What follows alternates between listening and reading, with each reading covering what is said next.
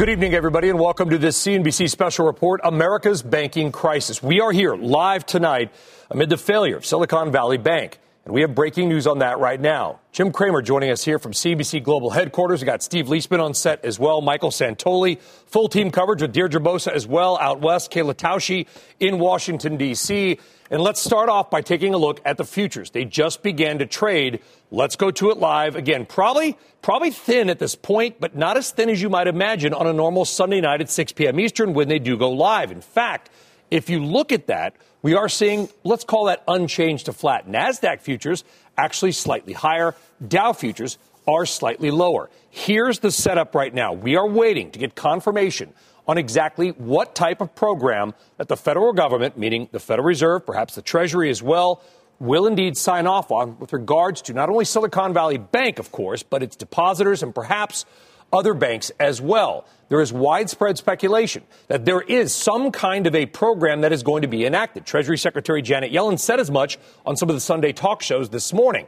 The key question for the markets, Jim, and I'll put it to you, is what Certainly. we don't know and where we might go is if the U.S. government decides to backstop all depositors, even uninsured depositors, of which 97% of Silicon Valley Bank's insurers are, are uninsured, over 250,000.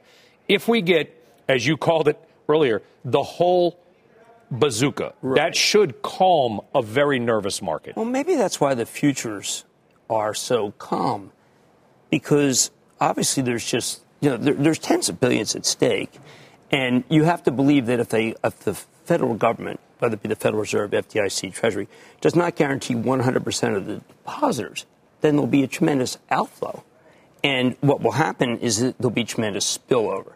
So I think the government recognizes the stakes being high. Mike, you and I both know that it's maybe not be enough to say we'll do 80% or 90% yeah. because you know that means JP Morgan's inundated with with with deposits from everybody else. Right. And the game of um, you know which other banks might be similarly situated has already started. Um, you know, you mentioned Brian, I mean Silicon Valley Bank, an extreme but not unique example of having this type of deposit base and this type of exposure.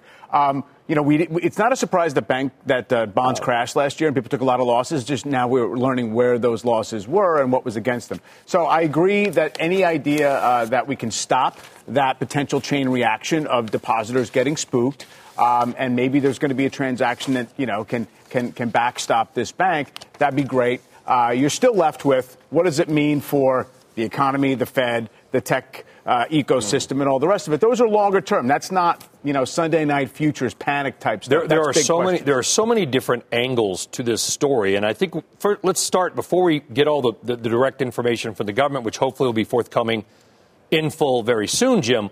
Let's connect the dots between this bank, 16th biggest bank in the United States, second largest now failure since the financial crisis, and the stock market. And I don't want to mention any other bank names Certainly. because that has the power to spook people. The market told us what, what they were on right. Friday. But connect the dots, which is the fear that if there is not a full, and we're not advocating for it, if there is not a full backstop of all 100% of the deposits in this and maybe other banks, that Monday morning, people are going to be on their smartphones, on their computers, or physically in line taking money out of those banks. Well, let's start with the concept of what went wrong here. That helps us a great deal. This was not a corrupt or reckless bank. They invested poorly on the yield curve. The actual bond portfolio they have is a good one. So it's not like they're desperados from 2008.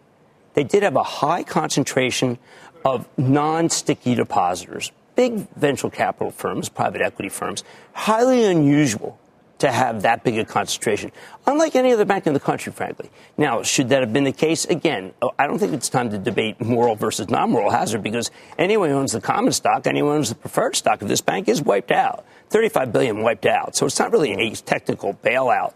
The big concern that I see is, is that there would be a, if you want to look at it from a policy point of view, there's a couple of banks that you know are immune to this kind of thing, like JP Morgan. Now, they've been inundated with deposits quickly from other banks. That will, as you just said, with a smartphone, you can you can move that money so quickly. First Republic, by the way, which is the one that is the first one in the, in the blast zone, has raised sixty billion dollars. They can make anybody money good. That that bank will open business as usual tomorrow, and I have that confirmed. But I think what people have to recognize is the debate today, and we could talk about, well, Yellen was on TV, not on TV, mm. is who in government wants to give 100% to people, some of whom may be wealthy, and who wouldn't? Do we have 100% or is it 80%? What is it? To support American businesses and households, the Federal Reserve on Sunday announced it will make available additional funding to eligible depository institutions to help assure banks have the ability to meet the needs of all their depositories. 100%. 100% uh, insurance. Okay, well, there you go. That and that is okay. So now that is prepared to address any liquidity pressures that may arise. does it reference additional funding will be available made available through the creation of a new bank term funding program offering loans of up to one year in length to bank savings associations, credit unions, and other eligible depository so we're, we're, effectively, and my gosh, we're going back in time. We're effectively back to almost like a TARP or a TALF no, type I, program I back in the day. fair. I mean, that would presume that that even if you waited long enough, the money would never be good. I mean, you know, you, you've looked at that. You scrutinized okay, 25 that billion, 25 billion from the Exchange Stabilization Fund as a backstop for this program. Um, this is all approved by all the top regulators here. Um, one second here all money access tomorrow, Steve. And, and 100% is, access. That's the approved access to enable the FDIC to complete access. this resolution of bank and Signature Bank. A resolution of Signature Bank is is here okay. now well, in a manner. Hold on, Brian. That fully pr- protects all depositors. So they are fully protecting depositors of Signature and Silicon Valley Bank. Okay. According to this, these actions will reduce stress across the financial system support financial stability and minimize any impact on businesses. They did not mention any other banks besides. Well, right now, the only there were only several I'm in the blast zone. First Republic, which I said has already liquefied its bank portfolio. Signature Bank, which is very much on the red hot griddle, so it's good to hear that they've been bailed. I hope that that means that others that are smaller will be protected. For the bankers who are watching, there's also some tweaking at the discount window to right. make it easier for them to get liquidity through the okay. window. Okay, we're going to go to Kayla Tausche in DC, but but, okay. in, but but the first thing I want to can we bring the futures back up, guys? Because I think this is the best. And Jim, you correct me again if, if you don't agree with this. Probably the best possible outcome for the market. And look at the futures; they are based soaring on, right Based now. on what we just heard, uh, if you shorted it Friday, send me a note because I'd like to be at your funeral. Well, we know that up to a trillion dollars notional in no, put options. No, there's a lot. put down on Friday optimal. against the market. Well, this was the. They're going to get their faces I mean, ripped off on uh, Monday. You know, this is the optimal in the sense that a lot of people felt that if it was 80 to 90 percent, then 180 billion would evaporate because you know, look, you you have to expect that everything's going to be taken out of there. Mm-hmm. But now there's no reason to take any money out of Silicon Valley Bank. Yeah. None. I mean, what do you do? Take it to First Republic? They already they're ring fenced, and, and, that's the key, I think. And there's been so much, for lack of a better term, misinformation going oh, around on Twitter. And there's also people who want this the is this down. is people's there's cash. people who want the market down, and there's people who scared people. But there's also, I think, a misunderstanding of what this program is. If you're a small company, if you're Santoli Corp, and you had 15 million dollars in your Silicon Valley bank account to pay your employees and your vendors that's not, you're not buying CLOs, CDOs, mortgage backed security, right. you know, these crazy products that we had. This is cash that you use. Let's go, we're going to get to Steve in just a second. Kayla yeah. Tausche's in closed, D.C. They closed Signature Bank, just so it's not clear. They did, according to this, they closed it. Yeah. Okay, so they closed it in the sense that it's the same way that Silicon Valley Bank share is closed. Uh, by its state chartering authority, precisely, Mr. Cramer. Well, so wow, so, that's very so, different from, from, First Republic. Yeah. Signature Bank, well, Signature Bank ticker SIG just confirmed, they've confirmed to me that. has been, according to Steve Liesman and the Federal Reserve, Signature Bank of New York, New York City-based bank. This is not a West Coast bank. SIG, the ticker, got crushed on Friday, is being closed, shut down. But, but the depositors the are being. But the, yeah, the depo- and we want to be clear. If, uninsured depositors. If you well. have your money in Signature Bank under 250, which of course is insured by the FDIC, or more than that, you are going to be made. Can, can I make one point, uh, uh, Sully, which is this? What makes this dramatically different from the great financial crisis that everybody around this table covered was that, as far as we understand, the assets underlying these banks are money good. Correct. It is not broadly a question of whether or not the assets are good so the Fed can finance them. Mm-hmm. This is a this typical is liquidity crisis. This, by the way, all you people who are at home were upset perhaps by what the Fed is doing here. This is why the Fed was set up in 1913 to right. do this It was not set up to do what it did in 2008. This is classic central Correct, banking. because eh, because again, and the point I just tried to make is that this primarily is cash. The federal government, the Federal Reserve, is not coming in and bailing out a hedge fund that put a bunch of money on some crap instrument, one of these CLO squared. Right. This is cash in the bank. Well, hold on. That, it's not. Remember, they don't. And Steve, correct me if this is wrong. They have a lot of cash in the bank, but they also have a loan book. Now, if you add the loan book up with the cash in the bank, then it's very easy to make all depositors money good. There is a little bit of mismatch between what they own in, the, in their government bond portfolio mm-hmm. and the depositors. It's not big.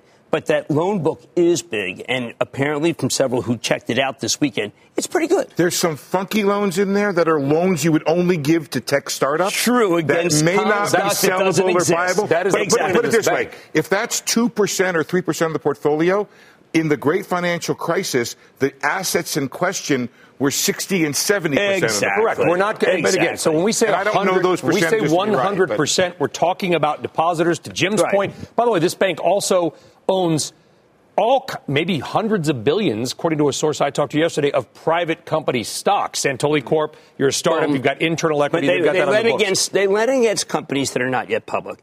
And that is nothing that a JP Morgan would ever have done. Which is why they didn't probably way, find a buyer, exactly. right? This bank's business is so much different than the JPMs and the Morgan Stanleys. But there was three billion to a company that made a stable a stable coin. Now isn't it interesting, Steve, that that we know Circle. that Yes, to Circle. Circle. The Signature Bank is a so-called crypto bank or has lots of crypto. I know that, that Secretary Yellen was no fan of bailing out anything having to do with crypto.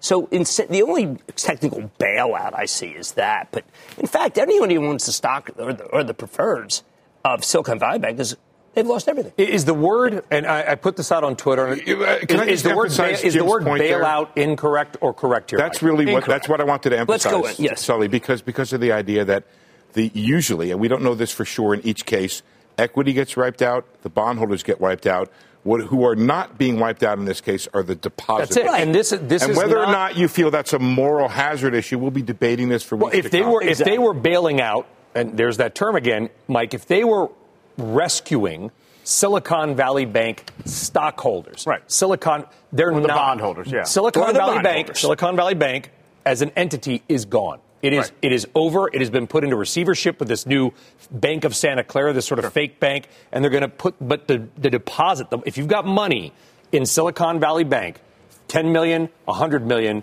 3 billion with Circle or others, Roku, some of these names, you are going to be made whole instead of having to wait for weeks or That's maybe months because exactly. the money is it's still the there. It's just how long you're getting it. Now, now you can yeah, make payroll. You can yeah. make payroll next week. Right. Exactly. The, the, idea of taking your money out of Silicon Valley Bank tomorrow morning now doesn't make a Makes, lot of sense. No, it doesn't make sense. Right. Exactly. And and you know, and everything we're talking How about would you here. do that? What? How would you even take the money out? Well, you can get 250 that's it. But if you have 10 million, the FDIC said that they are still down nine. No, I'm saying if you have 250,000, what's the hurry? There is none.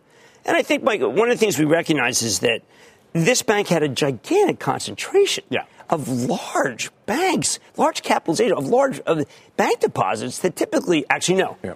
is unlike any other bank in the That's country. right. Almost all uninsured. And look, I think that from a broader market and economic perspective, what's happened tonight allows this to be set aside as something of an extreme one off situation that was not the tip of some iceberg yeah. that we have to worry about. Now, it doesn't mean it's all clear, everything's great. We don't know what the Fed's going to do. We don't know what CPI is Tuesday, all the rest of it. But it does tell you that there was no particular reason that there had to be some yeah. kind of disorderly chain reaction. And, and this is the cash, and let's just use again sort of a made up of Santoli yeah. Corp.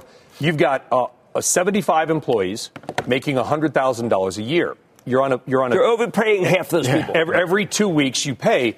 Your weekly payroll is three hundred and twelve thousand dollars. So the two hundred and fifty under the FDIC is not even sure. enough to make one week's payroll. I think what we can establish from this is that there's probably going to be a lot of small business owners, mid-sized business owners, and employees who are feeling a lot more, relie- there was, relieved there was at all. tonight. There, was a $500 million, there was a $500 million facility that First Republic offered today for anybody who was a Silicon Valley company depositor, Santoli Corp. Mm-hmm. That was gone within minutes. So 500 million that one good bank was lending to another bank its depositors gone. So that's one of the reasons why this was incredibly important. Okay, let's go now. We're going to get a lot more. I think the headline Steve brought Signature Bank. It is being shut down by the federal government, but they are protected. Kayla Tausche in D.C., thank you for your patience. I know you've got some more reporting on this.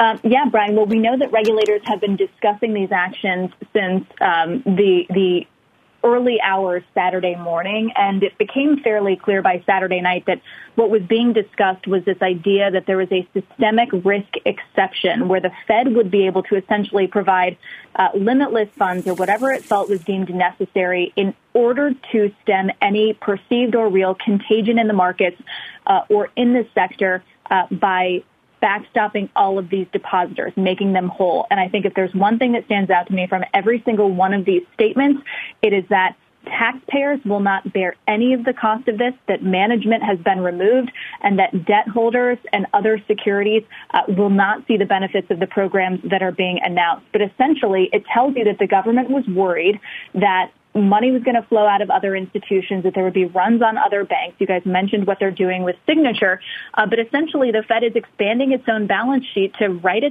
check to some of these companies to make sure that it doesn't get any worse and to inject more confidence in the system. Uh, what they feared was what you were just talking about. These companies not able to make payroll, tens of thousands, hundreds of thousands of people's livelihoods on the line uh, because of the money that they had uh, that they had stored at Silicon Valley Bank, and it became very clear uh, within the last 24 hours that that they were going to be recommending uh, making these depositors whole. What just came out uh, in my reporting earlier this afternoon was that they were also exploring this uh, this new funding uh, that other banks would be able to apply for as well, not just the depositors at Silicon Valley Bank. And and this really tells you that they want to shore up the entire system. They don't want to leave any stone unturned. And they told lawmakers today, Treasury and, the, and regulators told lawmakers today when they briefed them that they are still hoping that an auction yields a sale here. Sale here, that is still their priority. But certainly, if you're a potential buyer of Silicon Valley Bank, or perhaps we might hear Signature Bank in the future, uh, that one of your big concerns is, you know, are, are depositors going to be showing up at your front door uh, with pitchforks, and what what is is your responsibility then as the new owner of the company? And they're trying to at least solve that variable uh, so they can close the books on this one.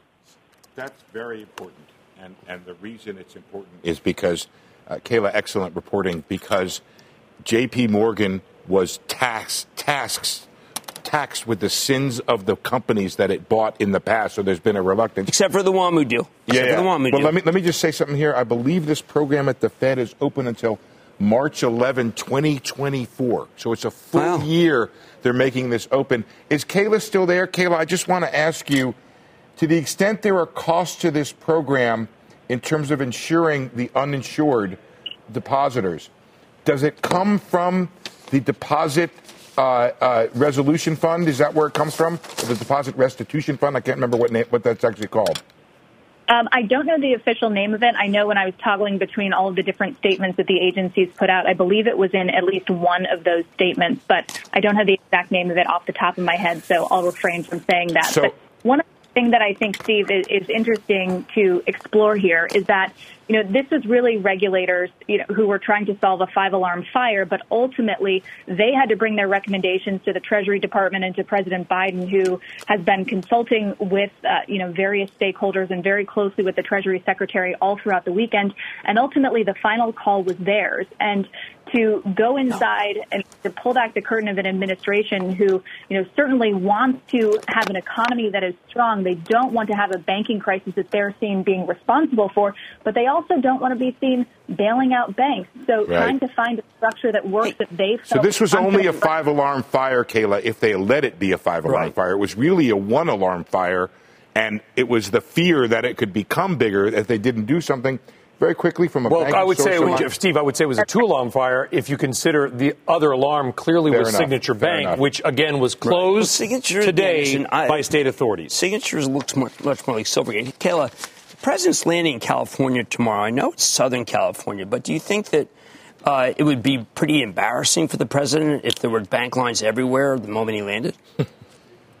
Certainly wouldn't be a good look, Jim. I think that's safe to say. I think, look, I don't think this is as much as political as the idea that there are huge small and business. You know, it's almost a cliche that we want to save small, medium sized businesses. Will there be some venture capital funds that will be yes. bailed out by this? And I use the word bailout there just because I want to be pejorative. But the fact is, is that there'd be a recession in five days if they hadn't done this. Let me tell you what a, uh, a recession a former, in five days had they not. Days, oh, how? Connect the dots on that. Well, because the collapse here is significant. This is a huge part of the American economy, and there also would be, a, as you know, Steve, the policy of our country is not to have great concentration of a handful of banks. But we would have that. And the deposit removal of the small community sized business would be unfathomable. This is, I want to, I want to explain that, hold, Sully. Let me, wanna, well, uh, okay. let, let, me, let me address something that a lot of people have asked over the weekend and put on Twitter and everything else, sure. which is how did this bank become so powerful? And I want to be clear on something, and I saw documents. Right. Thank you, by the way, to my sources who sent me some of their documents. Silicon Valley Bank, I think their mal malfeasance or whatever word you oh, want to no, use. Oh, no, come on, no. No, no, hold no, on. They're mistakes. Mistakes. They made some serious mistakes. Well, this was not a mistake, what I'm going to say, which is if you banked with Silicon Valley Bank, and I saw the documents myself, I'll put them online, you could not bank with any not other bank. illegal. Shouldn't have been the policy. Correct. So people have been online and said, well, you got, you got 20 million. Why not put 5 million in four different no, banks? They, if you bank with Silicon right. Valley Bank, the documents, which I have laid eyes on myself, barred you from doing that. All 20 had to be with SIVB. Well, let's, let's put this way, um, and that's that's true. Uh, it is very easy to say that that was a failure of the government to let them do that. But I certainly don't want to say there was any malfeasance. There was, Steve, you know this, a colossal bet. They got a huge amount of influence. 250 percent of deposits came in since 2019. They put them long. They went long. And they weren't hedged. No, long. They hedged. did nothing to hedge. Well, they bought a lot of 10 year government paper. They did not buy the stuff of 2008 yeah. 9. What's interesting, Steve, is why didn't the bank examiner say, you guys have way too much? Uh, well, here's here's the other, not, here, and we're going to dig in. That was held to maturity. Here's the other aspect of Silicon Valley what Bank. A durational here's risk. The other aspect. They didn't understand the term duration. Well, maybe because there was nobody there to. Here's maybe no. let me let me. Guess what did you just say? But didn't have a risk officer. That's it. The, the former, now former chief risk officer, according to her LinkedIn profile, left in May of 2022. That was ill. That the was new the new CRO was hired in this January. So eight months. Silicon Valley Bank. Well, by the way, doubling their doubling their their assets, their deposits in 2021 or 2020 rather, the fastest and most aggressive interest rate move in modern history. Well, they got did it wrong. not have a chief risk. They officer. got it wrong. I mean, but how getting... do you operate without a CRO well, at a remember, bank the Federal Reserve level? did drive long rates down. It's not. Look, I'm not saying they were stupid. I am saying that they needed to. They wanted more interest, so they went longer on the curve. How many times, Jimmy, have we seen companies? What is it? The kingdom for a horse? Yeah, For a quarter, for okay. a half, it was for guys, something. These guys were concentrated. So that's the issue why I was saying a one or a two alarm fire. Very unique by four separate we, we were supposed. Hold on, guys. We got a long way to go. We were supposed to be on live at seven. A lot of breaking news. So if you are just joining us right now, it is 6:33 p.m. on the East Coast, 3:33 p.m. in Santa Clara, where SIVB is based. And, and, remember, this was we had a lot of positive news. So for those who were panicked all weekend, that they may relax. be an incorrect. They can have a good cocktail to Monday morning. Good cocktail, not a bad cocktail. Well, All right. Here, yes. and you know what I mean by that. No, no, All right, I here know. is the latest on this developing situation.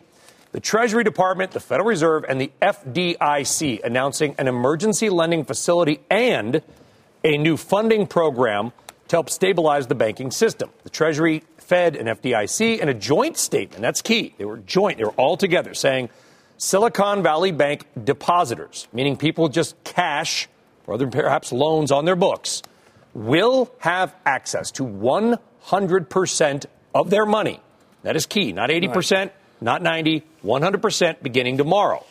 Now, new news. Regulators also announcing that New York's Signature Bank, heavy in crypto as well, is but that was New. York State. That was New York State financial. Let's get that. It was okay. New York State financial regulator. It was shut down today. But if you have your money in SIG, Signature Bank, you will also be made completely whole. Now there were some other banks that the market beat up on Friday. I don't want to mention their names for obvious reasons, Jim. Those were not mentioned. Right. We are pleased to be joined now by Gary Cohn obviously popping on uh, former CFO of Goldman Sachs and many other things. Gary, uh, thank you. By the way, Sunday, thank you for joining us. What is your reaction to this news? Well, I think it was the complete right thing to do. I, I really don't think the Fed had a choice. Why we, not? Why not? Well, look, we, we were in a position here where you could make a tough decision or you could make a really tough decision. They made the tough decision. The tough decision was to go out and stem the crisis before it really became a crisis. So you go out and save what ended up being two banks, as you just reported, or else you could let the markets open tomorrow and have all investors move their money out of the banking system. And then we'd be exactly in the place the Fed has been trying to avoid for the last decade, which is have five or six main banks in the United States. Mm. By doing this, we're preserving smaller regional banks we, in Somebody country. said, I'm going to quote somebody, and you, I can't remember who it was. Forgive me out there if you said it, to credit to you. We went from too, bank to, too big to fail back then to perhaps too small to succeed. Not saying that Silicon Valley Bank was small, but Gary, there are some pretty smart people out there, Jim Bianco and a few others, who have said this is way overblown. This was not going to be systemic. This Would was not going to be a crisis. them that they are ill-advised and have not done their homework. Can, can I? Can I? Can I? Why? Quick, I want to offer a quick quote from Krishna Guha, former Fed official, now working at Evercore ISI. He said to me, "The systemic risk may not be that great. The question, the question is whether or not you want to run that experiment."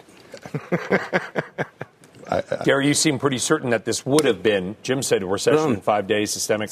Yeah. yeah. Look, no rational human being would have left their money in a small bank, one that the Fed would have allowed to default on their savings.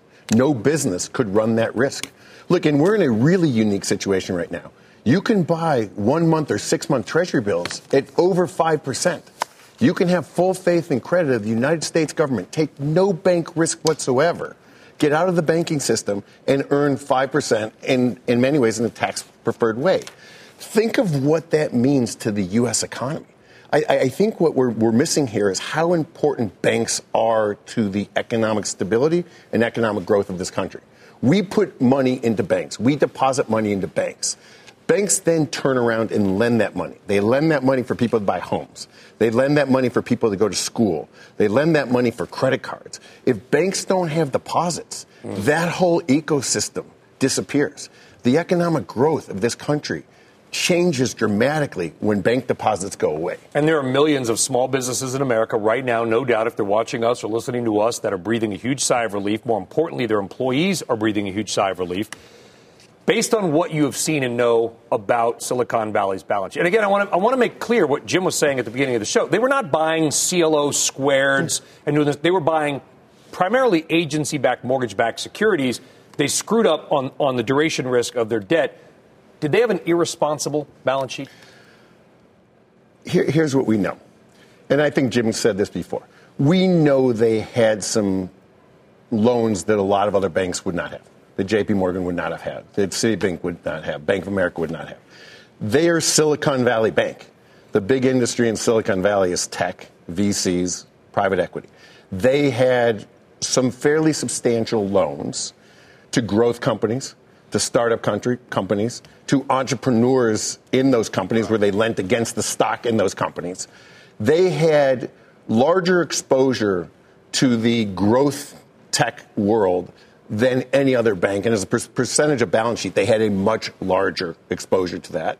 Were they too powerful in their niche? Because they were a niche in a, very, a big but niche market. I wouldn't say that. They I won't go there. For I won't go there. Years. I wouldn't go there. They're successful for right. years, and not a bit. But they did. They did have an unusual secure, amount of securities losses on their bonds, yep. and an unusual amount of concentration of non. We want sticky deposits. We wanted J.P. Morgan pastiche.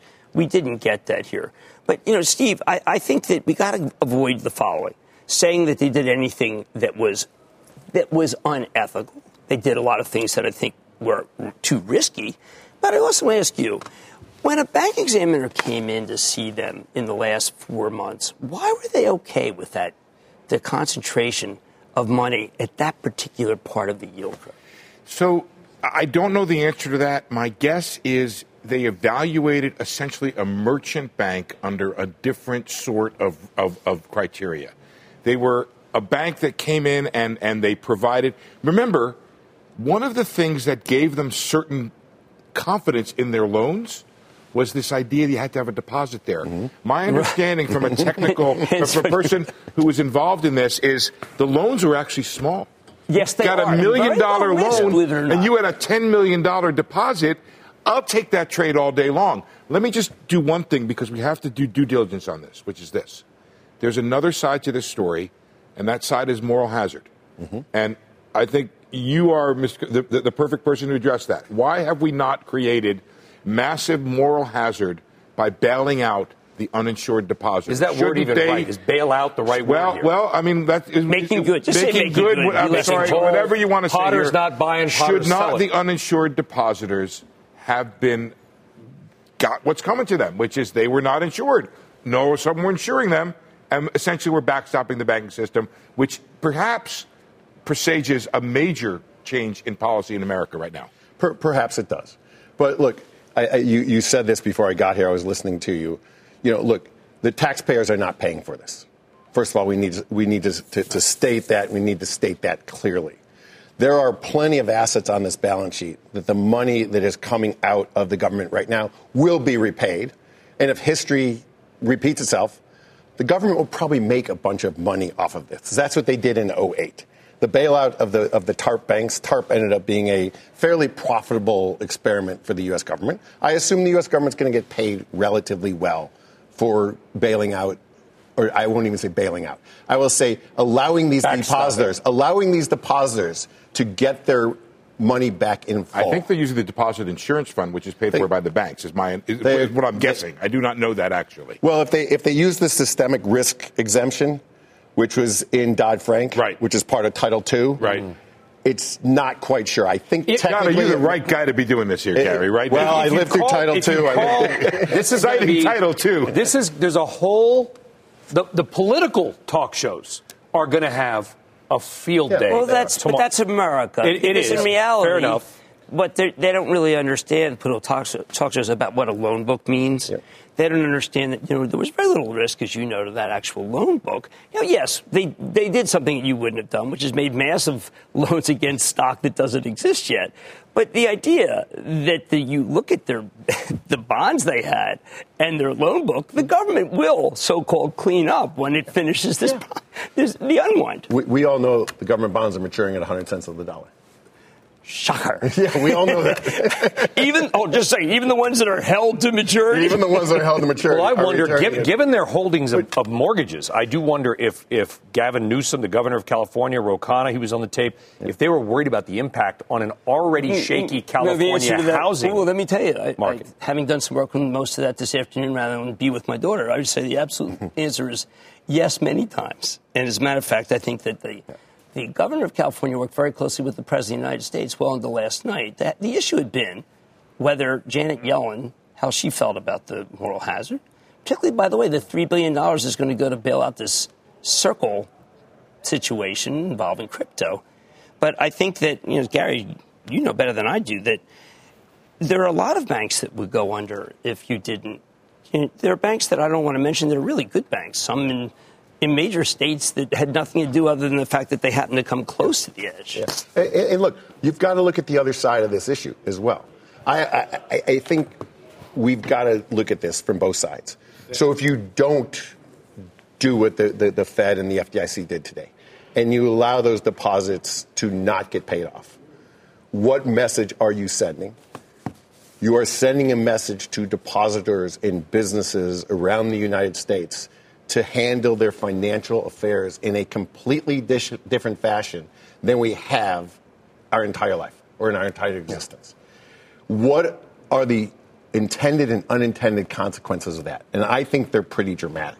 And we go back to how our economy grows. Our economy grows through consumption. Our economy grows through consumers going to banks and using banks, using leverage, buying houses, taking out mortgages, using their credit cards, charging on their credit cards, school loans. Everything we do is somewhat related to borrowing money from banks.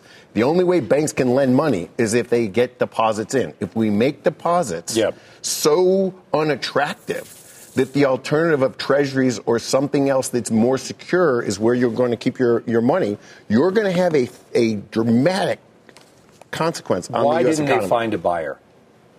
Look, I, I don't know. None of us, none of us Wasn't were in the room. Bar? Oh, they had they had several banks on the line. Yeah, they were not large of the banks. dollar, right? No, oh, no, not at no. all. Much higher. The problem was the banks on the line are not the banks that we're familiar with because the government doesn't want any further concentration other than 10%. So, Gary, you know, I mean, I don't look, I did a lot of work on this. Say it's absolutely certain that there were several banks that were on the hook, including mm-hmm. one major bank that was very interested because the, of the idea that there would be some money made. I, don't, I think the government was sensitive to the idea that there would be a lot of money made and didn't want any one particular bank to profit. Jim, that, that could be, but I, I agree with Jim. There were there were banks there were there were banks around this. we won't say anything. I, there were there were ba- there were banks around this. There were yeah, there were a bunch several, of banks several. in the room. What I do mean, you think then was the sticking point? Do you think there was enough interest to buy it, but the government was like, "No, you're too big." So if you no, buy it's it, it's a more elegant solution to do it this way. but if way. you're the government and you're looking for a buyer for the bank, how can you then turn around and say, "Not you"? No, no, it wasn't you, like that. It was, but not it, you. it had, no, it had to do with speed. I mean, because any bank would be foolish to be worried. They might say, listen, we, we don't know what's really in there. How much more elegant it is to say, look, we will make good on the deposits, therefore people won't pull the deposit out. No need to create a failure and then a sale. So, yes, it's possible that a bank could do it, but it would be. Uh, I think it would really cause much more moral hazard than you realize, given the fact, the, given the fact that the loan book is good, their bond portfolio is good. Whoever did it would only do it, would at, a, at a percent to Yeah. the dollar, and they crush it. It would seem And then attractive. really- you you, you buy it, you collect you want to make a couple hun- small bank a large bank overnight? I mean, two banks that were considered that were that They very had- much wanted it they had are banks that we would not want to have it. 2,500 venture capital clients, some of the richest firms in the world. $200 billion in deposits. Most of that is just in mortgage backed. I, I, How about, I am a little confused. how about whether you did not thousands of companies? Let's how about bring we it- look at another? How about thousands of Fair companies? enough. I, Let's I, bring I in dealt with two voice. companies today. Said, Jim, will you please go on? Our, Let's our, in- our company's about to Hold close sit tonight. tight, Gary. One tight. Patience, because we're I not gonna-. We're not letting you I got leave. time. You're I got not. time. You're not leaving. where are we going? You're not leaving. He looks great. He looks great. He We got a lot- and by the way, futures. Wife says hi. Futures. They look great. Dow futures up 300. NASDAQ futures up a higher on a percentage basis, which makes perfect sense. Bring in CNBC contributor Peter Boockvar. He is the Chief Investment Officer, of Bleakley Financial Group, writes the Boock Report. Peter, welcome. Your reaction. Well, we went into the weekend as just a very binary event. Either 100% of the uninsured deposits were going to be backstopped or not, whether it was the government, the Fed, the Treasury, or some other buyer. And now that we have that backstop, the markets are going to celebrate. Uh, it doesn't necessarily answer the problems uh, of what happens from here in terms of the economic impact, banks that are going to have Mm-hmm. to raise deposit rates across the board. I mean, from going forward, I'm much more worried about bank profitability than bank balance sheets because loan margins are going to get squeezed and the country's probably going to have some sort of a, a credit crunch going forward. Oh, But no, from come on. crisis Please, standpoint- please. That is just absolutely, a, I would say, an extremist view to call it No, a no, no. credit uh, crunch. No, no, come. We, don't use the- we do not use those words on air unless we want something to happen like a credit crunch. Like I saw last Thursday when I saw people who are allegedly responsible who caused a run on this bank. I think it's There- there's a possible. big it's difference possible. between a credit no, no, crunch and no, a There is so crisis. much money sloshing around. There is not a question of not being able to get loans. I think you could say the profitability. I was with you until you said that. I'm just saying it's Profitability could be hurt. more to get but you, loans when you come on air and you say certain things that make it so, I would tell you, cause a problem in themselves. I'm just going to finish my point. then it's not. No, wait a second. If your point is to make it so that there are people who are fearful at home for no reason, I'm not going to let that point be made. No, I what I said was I'm not worried about bank balance sheets. Is exactly what I said. I'm more worried about just bank profitability generally as they raise deposit rates to retain deposits and loan margins shrink and there could be just less lending. That's not an economic crisis. That's just the economic J- uh, Gary, consequences where of the would world the- we're in. There's a big difference. Where would the deposits go if they're not good at one bank and go to another? Would I take my money out of Goldman and put it at Morgan Stanley with getting a better return? No, look, I, I think when you're in the top five, six banks, Right. you're not you're not moving Do from you bank A think to that bank money B. comes from Comerica and PNC to JP Morgan because of this?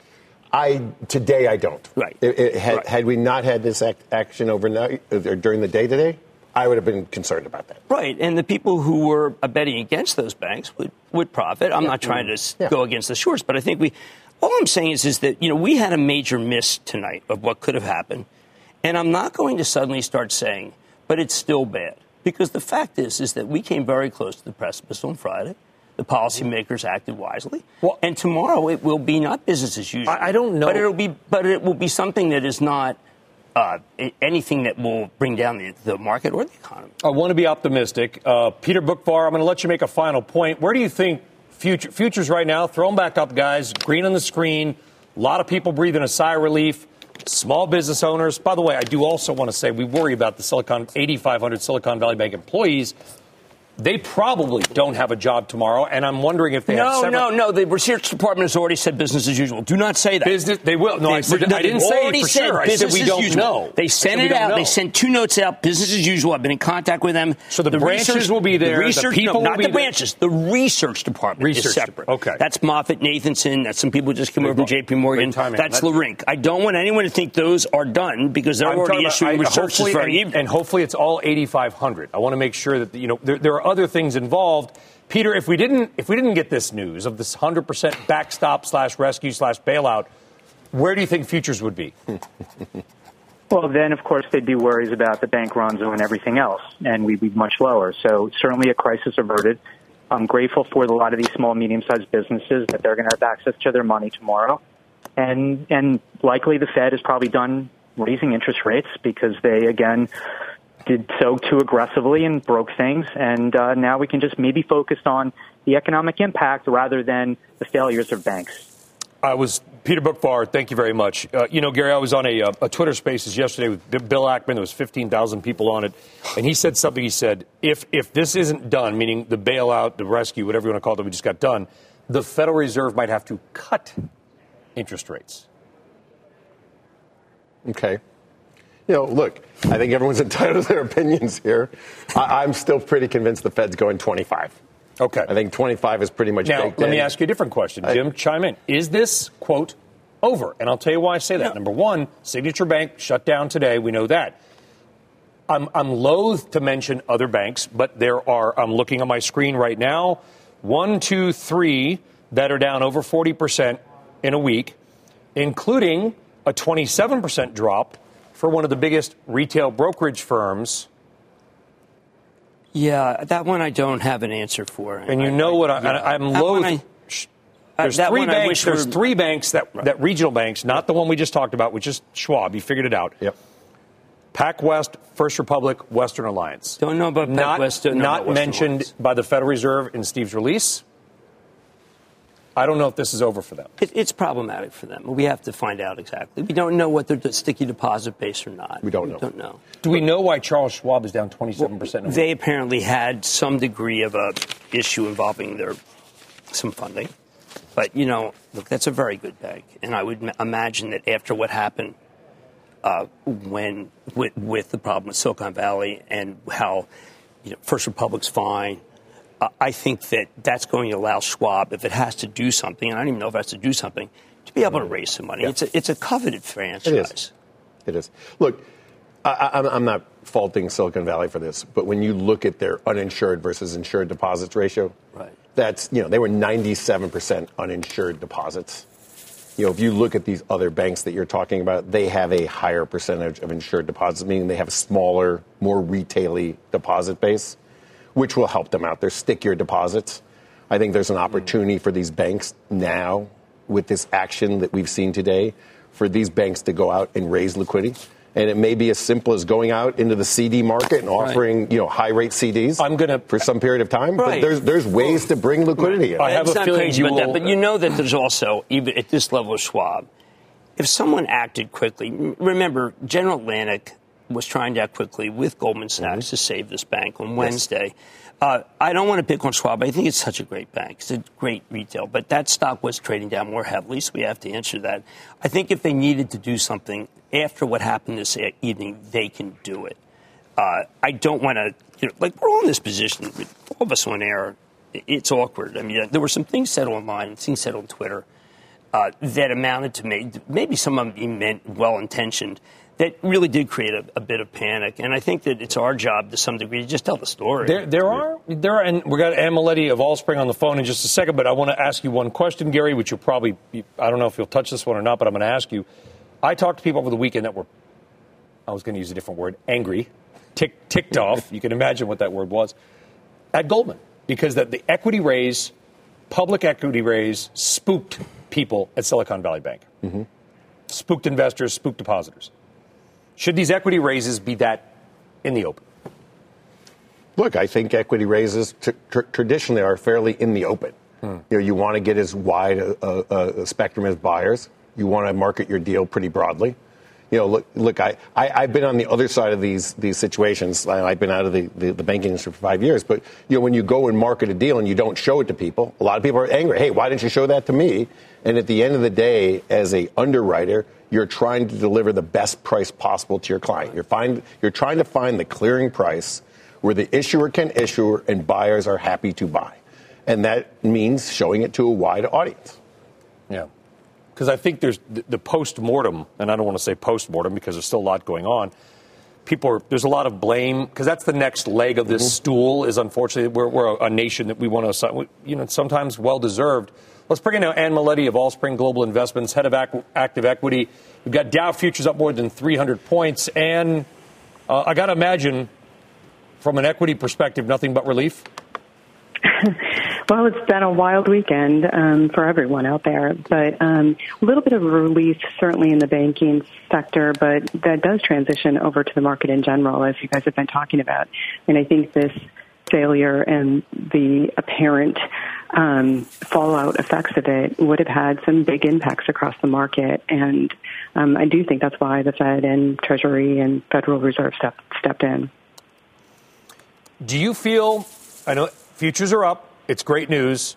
The news, by the way, if people are just joining us, basically the Federal Reserve, I'm going to summarize it very basically 100% of depositors are going to be covered. You can get your money out. It is protected even above that 250,000 level.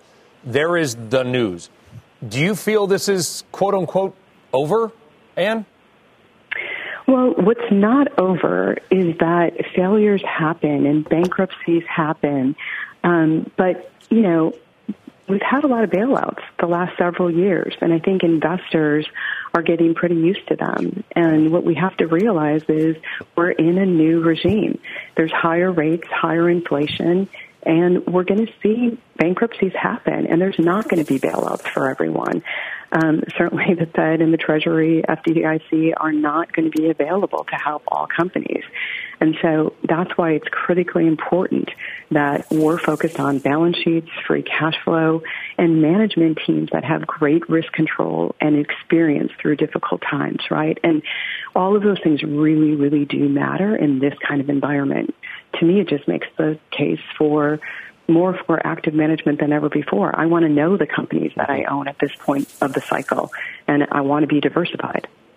Are you are you certain? Uh, maybe certain is the wrong word. We're going to, by the way, bring in a, a fund manager, Anton Schutz, who's who's one of the leading, if not the leading, bank specialist in America in a few minutes. So this might be out of necessarily sort of the, your focus area, and as sort of more active equity uh, in general. But do you worry? I mean, futures but do you worry that there are other? Usually, what we found with, with, with banks is that when there is one cockroach, there are many. Well, there, you're right. I mean, this environment, um, you know, part of what we were working on all weekend was trying to figure out, you know, okay, this, and clearly the market even Friday, right? What banks have similar um, things that matched up with Silicon um, Bank, and clearly you know, there were issues there. I think a lot of these other banks that were down a lot on Friday actually were in pretty good standing. But it doesn't mean that they would stay that way for a long time if there's panic in the market. And, you know, it's just today's world is not the same as it used to be with all social media, news flow 24 hours a day. It increases the panic. Not not that only investors have, but that people you know that have their money deposited in these banks have, and so it can create real runs on the bank. And I think that's the that's the biggest concern um, that you know the government has right now, and why there has to be some protection. But I think the other side of that is this is why we have to demand that there's better risk controls out there. Well, they, they did not have a, they did not, according to the, the published reports and looking at LinkedIn data, there was no chief risk officer for eight months at Silicon Valley Bank. Ann Miletti, thank you very much. Appreciate that. All right, folks. It is 6.59 p.m. here on the East Coast, 3.59 out west, Santa Clara, California, the capital of SVB. And we have got a whole another hour to go. This is a CNBC special report America's banking crisis. We are here tonight to explain what's next after the collapse of Silicon Valley Bank, a bank that touches a large part of the American economy. This new crisis is pouring risk and fear into the financial system to a degree we haven't seen since the great 2008 financial meltdown. We'll get you ahead of tomorrow's market reaction as we run through the scenarios for stocks, the economy, and the possibility of government action. Our special report starts right now. Here's Brian Sullivan. All right, good evening, everybody, and welcome back to the CNBC Special America's Banking Crisis. I am Brian Sullivan. We had planned to start right now. The show, you can see that open that we, we put together, but we actually started about 50 minutes ago because there have been so many breaking developments, not only this hour, but in the previous hour, all after the aftermath of Silicon Valley Bank's collapse. Here is as of now, the very latest for those of you just tuning in. A short time ago, the Fed announced an emergency lending facility to all eligible banks to alleviate pressure on the banking system and reassure all depositors, adding that it is, quote, prepared to address any liquidity pressures that may arise, end quote. Additionally, this is key. Depositors at Silicon Valley Bank, that about 200 billion in deposits, will be fully protected 100% able to access all of their money beginning tomorrow morning. By the way, that program will last for one year. Meantime, regulators have closed New York based Signature Bank, but like Silicon Valley Bank, all deposits will be protected. But state regulators shut down Signature Bank today. Now, this was probably, and Jim can jump in on this, the best possible outcome for the equity market. There was a lot of fear coming into the markets really tomorrow morning, but right now, and look at that. That is a live trade on Dow futures. Dow futures, Nasdaq, S&P, they are soaring. By the way, there was by some reports 1 trillion in notional value of put options put in place against the S&P 500 on Friday. Safe to say, those hedge fund managers, they may not have a job on Monday. All right, we have got our team of reporters in all angles of the story. Steve Liesman, he's literally right now on the phone with the Fed. Hugh Son, who covers banks. Deirdre Bosa out west. Kayla Tausche in G- D.C. We've got Jim Cramer here to my left, of course, Mad Money host. And we've got Gary Cohn. By the way, Gary, thank you. Really appreciate you jumping on. Of all the headlines, Jim, that we have had, and there's a lot, we'll get through them. What's the most important? Most important is we're not going to open down a thousand points tomorrow and be in recession by then. Would it have been more than that? You think? Conceivably. I mean, I think that this was um, circuit breakers. They averted disaster because, frankly, there's no reason to keep your money in a small, medium-sized bank after this. Now, again, this bank is very different from others. It does not look like any other bank. It also made a very bad bet on where it bought what where in the yield curve it bought government bonds. But Gary, I think it's safe to say that those who are trying to find something wrong with what the government did doesn't realize the speed with which they act was pretty pretty impressive. Yeah, no, it, it, they did what they needed to do. You know, like I, uh, unfortunately, I remember back to 2008 all too well. I'm sure all of us do you know, the key in 2008 is the, the government was always trying to get to Friday so they could work it out over the weekend. Good point. They were lucky. You know, the Fed clearly, the, I'm sorry, the FDIC clearly got into Silicon Valley. It looks like Thursday night, or at least the California regulators got in Thursday night. By Friday lunchtime, they were shut down. Between Friday lunchtime and this afternoon California time, they resolved this and they used the actions that they had put on the books during uh, after the 2008 crisis, the Dodd-Frank resolution, the systemic resolution. They used the policies that they put in place after 2008. They used them the way they had practiced many, many times, and they and they and they're executing on their plan. This is exactly how they had exercised these moments over yep. the last five years. And, and, th- and th- you made this point earlier in the program, but a lot of people, we told them 7 o'clock Eastern, 4 o'clock Pacific. So they showed up now. Thank you, by the way. You made this point, and this is going to be a critical point because there's going to be a lot of political blowback on this. This is not a bailout of the shareholders. They are wiped out. The bondholders in Silicon Valley Bank, they're probably wiped out as well. $34 billion as of Friday. Gone. This is, this is protecting the, depo- the cash and some of the loan book, making sure that if you had 10 million in the bank, because that's your payroll at your 500 person company, that that 10 million that is cash will be will be paid and protected. Your employees can be paid, and to your point, the taxpayer may actually make some money off this. That's how it's set up. It is set up to use a specialized fund that was created in Dodd Frank resolution where they can put money into banks and the government has the ability to do this, and, and, it's not using taxpayer money. They will ultimately get repaid, and, and, most likely they will make a very handsome return. And those who are angry, there's a little small print in this deal which says that the FDIC is going to levy a tax against all banks if there's a problem. So that's not been reported yet. So that's not been reported. No, and you so reported it. well, Hey, great job by Jim. But look, that's I believe we call that no, breaking. No, no, no. It's, no. it's in the agreement. Well, look, they're trying to. That's like the Bernie Sanders solution. huh? They're just trying to make sure that the taxpayer is not on the hook. But you know, we, we spoke earlier to, to uh, the money man to some managers, and you know, who's next? Okay, there, could there be people be next? You know, Gary, you've invested for a living. You know that any financial entity that at the absolute low bought 10, 15 year bonds that is a suspect institution right now if they put the majority of their money in. Well, look, they could have bought them. They needed to put an interest rate hedge on.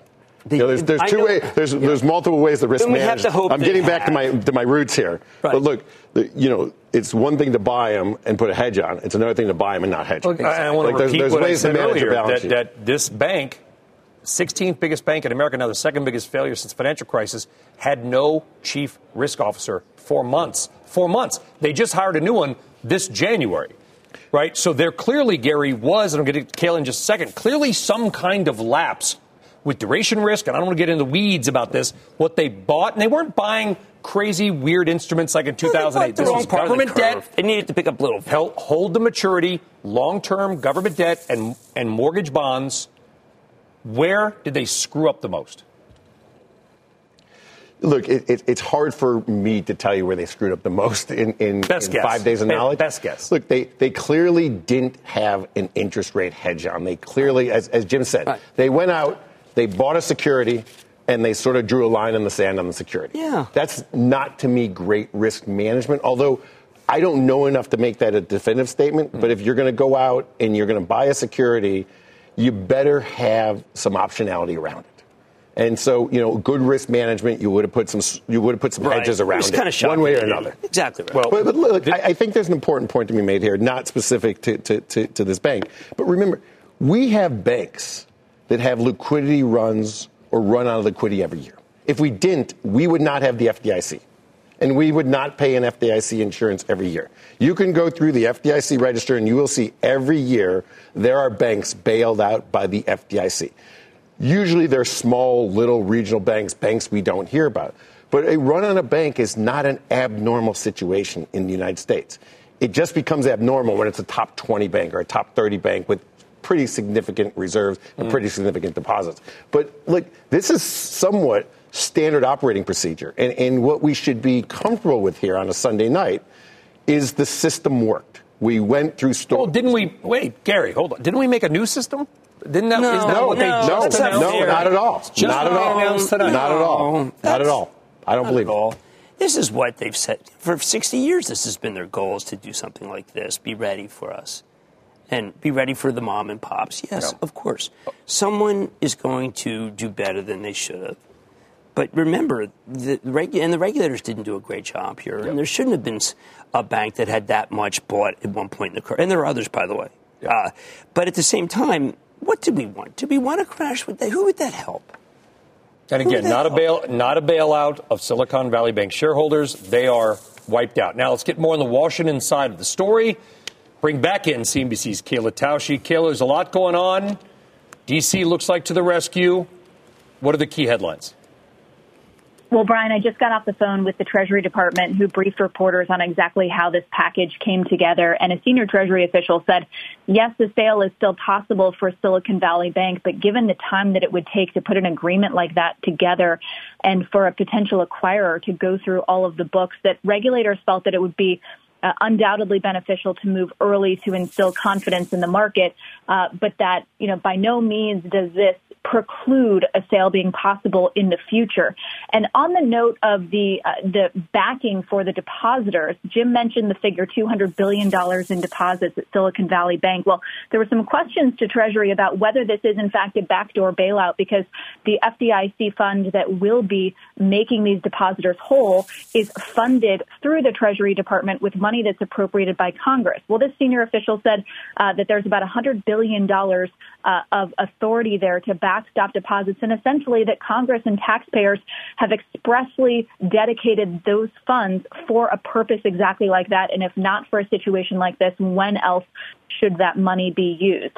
Um, this official said that the Fed wanted to protect depositors at banks with similarities to SVB, which is why they set up this new facility where the Fed will make loans on high quality collateral. And in some unique cases, the Fed is also uh, potentially going to be providing some equity to those banks as well. But as you guys have been noted, noting the shareholders, the bondholders at any and all of these institutions will be wiped out, which is why the government continues to say that this is not a bailout. The taxpayers will not be on the hook for this. And this is a, a special case where there will be people who will be feeling a lot of financial pain from this situation, uh, but that depositors, these uh, customers who are innocent, who have their money in accounts that they believed were safe, right. will in fact get that okay, money back. Uh, Kayla, that's that, that, that's right. I mean, remember the tax that's put on the on the banks for the FDIC, but. I, I, I, know there are other banks that had a similar uh, risk profile, to, durational risk, so to speak, to their bond portfolio. Uh, a broker some banks. Will they be able to tap into this? Because I do think that there's just a lot of people, a lot of banks that bought low, and the Fed moved very quickly, and they're underwater. And, and, and I just want to know whether those banks can get relief from this facility. Well, there's no specific short list of banks that will or will not qualify. At least it's been provided publicly. It will be up to regulators to decide which institutions qualify and which meet the parameters that they believe uh, are are set up for the specific facility. Certainly, Jim, one would think that they would see the writing on the wall that if this happened once, it could happen again in the exact same situation, which is which is why they're stepping forward and putting a, a unique facility like that together.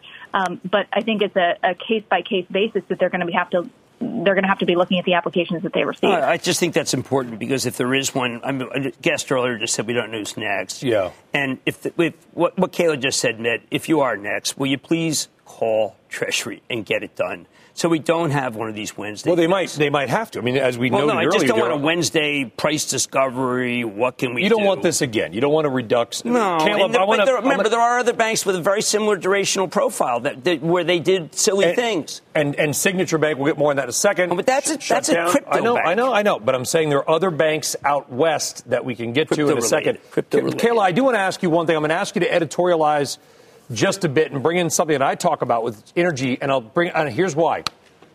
You know that this decision is going to be called a quote bailout by many people, okay? The president is also expected to approve ConocoPhillips' massive Alaska, what's called Willow oil drilling project. That, is, that has been widely reported. It would be the biggest new oil drilling project in decades. It'll be in Alaska on federal land. The, if the president, he does this and the ConocoPhillips decision, you've got to imagine there is going to be some big time blowback by the president's base. Um, potentially, but you might also argue, Brian, that in that scenario, if he feels that for logistical, strategic, economic reasons, he has to make decisions that go against the fray of his political party, then on other issues where perhaps there's, you know, there's less of a you know a, potential market risk uh, or a financial yeah. risk the pendulum would swing in the other direction. I mean, the, you could see a situation where to appease progressives, he feels that he needs to go even further on other policies that he's considering to have the ledger balance itself out. We just simply don't know. You know yeah. How, rescuing banks, reportedly approving this massive oil project in Alaska. There's a lot going on at 1600 Pennsylvania Avenue tonight. Kayla Tausche, thank you very much. All right. As we noted, Signature Bank, SBNY, ordered to close. Get more on the ripple impact for maybe other regional banks. For that, let's bring in CNBC.com banking reporter Hugh Son. Hugh. How's it going, Brian? It's important, really, to discuss why this extraordinary action was taken today. There was the risk of multiple bank runs. Um, and they took that contagion risk off the table. Clearly, there were three banks that, in my discussions with VC investors and startup founders, that were under particular duress uh, First Republic, Signature, and PacWest. Two of those three are based in California. Signature, as we know, is being shut uh, today. Um, one of the early drafts of the FDIC's plan to, uh, you know, to, to, take a look at uninsured depositors was essentially to give them their money back in two tranches, as far as I, uh, as, far as, as far as I understood. One would be available right away within a few days, and the other half of that money would have been available within three to six months uh, Brian, and that's therein lies the problem. That plan was floated for a couple days. Mm. Um, any any plan in which people either had to wait a long time or in which they weren't getting 100% of their money would clearly cause the rest of the uh, startup community to, to basically do what they had begun to do. As far as my, my reporting over the weekend was, people were already moving money out of places like First Republic, out of places like Signature, into uh, top four banks, Chase, Citi, uh, and the like. And you know, you know, if that if that were the case, if that were allowed to happen, uh, certainly there was the risk of, of uh, more bank runs uh, tomorrow. I'm going to put on my, I'm going to do my best Tyler, my good friend Tyler Mathisen impersonation. I'm going to do a two-parter question to you, Hugh Son. Here we go. Number one is, do you think or do you know there was any discussion about some of these other California-based and Phoenix-based banks? We know the names. We showed the charts. Pacific West, Western Alliance Bancorp, and others that have been hammered by the stock market. Were those ever considered? And number two, how how big of a role did the cell phone play in this? And I bring that up because it's not like you've just got to go to the bank back in the day and you had to wait in line and they could physically shut the door and you could, you know, you could not get your money out. People can now move millions, tens, hundreds of millions of dollars around in two seconds on their phone. I wonder if we will see changes of banking regulation because it's just too darn easy to withdraw money now in some cases. And, and some, some people have called this the, the cell phone run on the bank. Uh, I'll take this, you know, in reverse. You know, the Twitter bank run was another uh, uh, phrase coined by this. The, uh, the, advent of online banking, obviously, you've got a bank branch, uh, you know, in your pocket, basically. Uh, you know, you add that with social media and the ability for, for information to travel very fast. In some cases, misinformation, as we all know over the weekend, uh, and the velocity in which this occurred, uh, you know, with Silicon Valley Bank between Thursday and Friday, you know, in about 40 hours, essentially collapsing and losing more than 40 billion in deposits really in the blink of an eye was, was remarkable to see, and it does impress yeah. upon regulators that they need to be able to move but fast. You, let's just be sure. We have a chart up there of, of Signature Bank, which is now a dead bank. PacWest, we don't know. But First Republic has 60 billion in cash. They're going to be open tomorrow. Don't even want to be conflated with those other please. Yeah, they're just in a, they're in a graphic right, right now. but you know how people. But, but yeah, hundred percent. So Hugh, did we do we know that first first part of that question I asked you?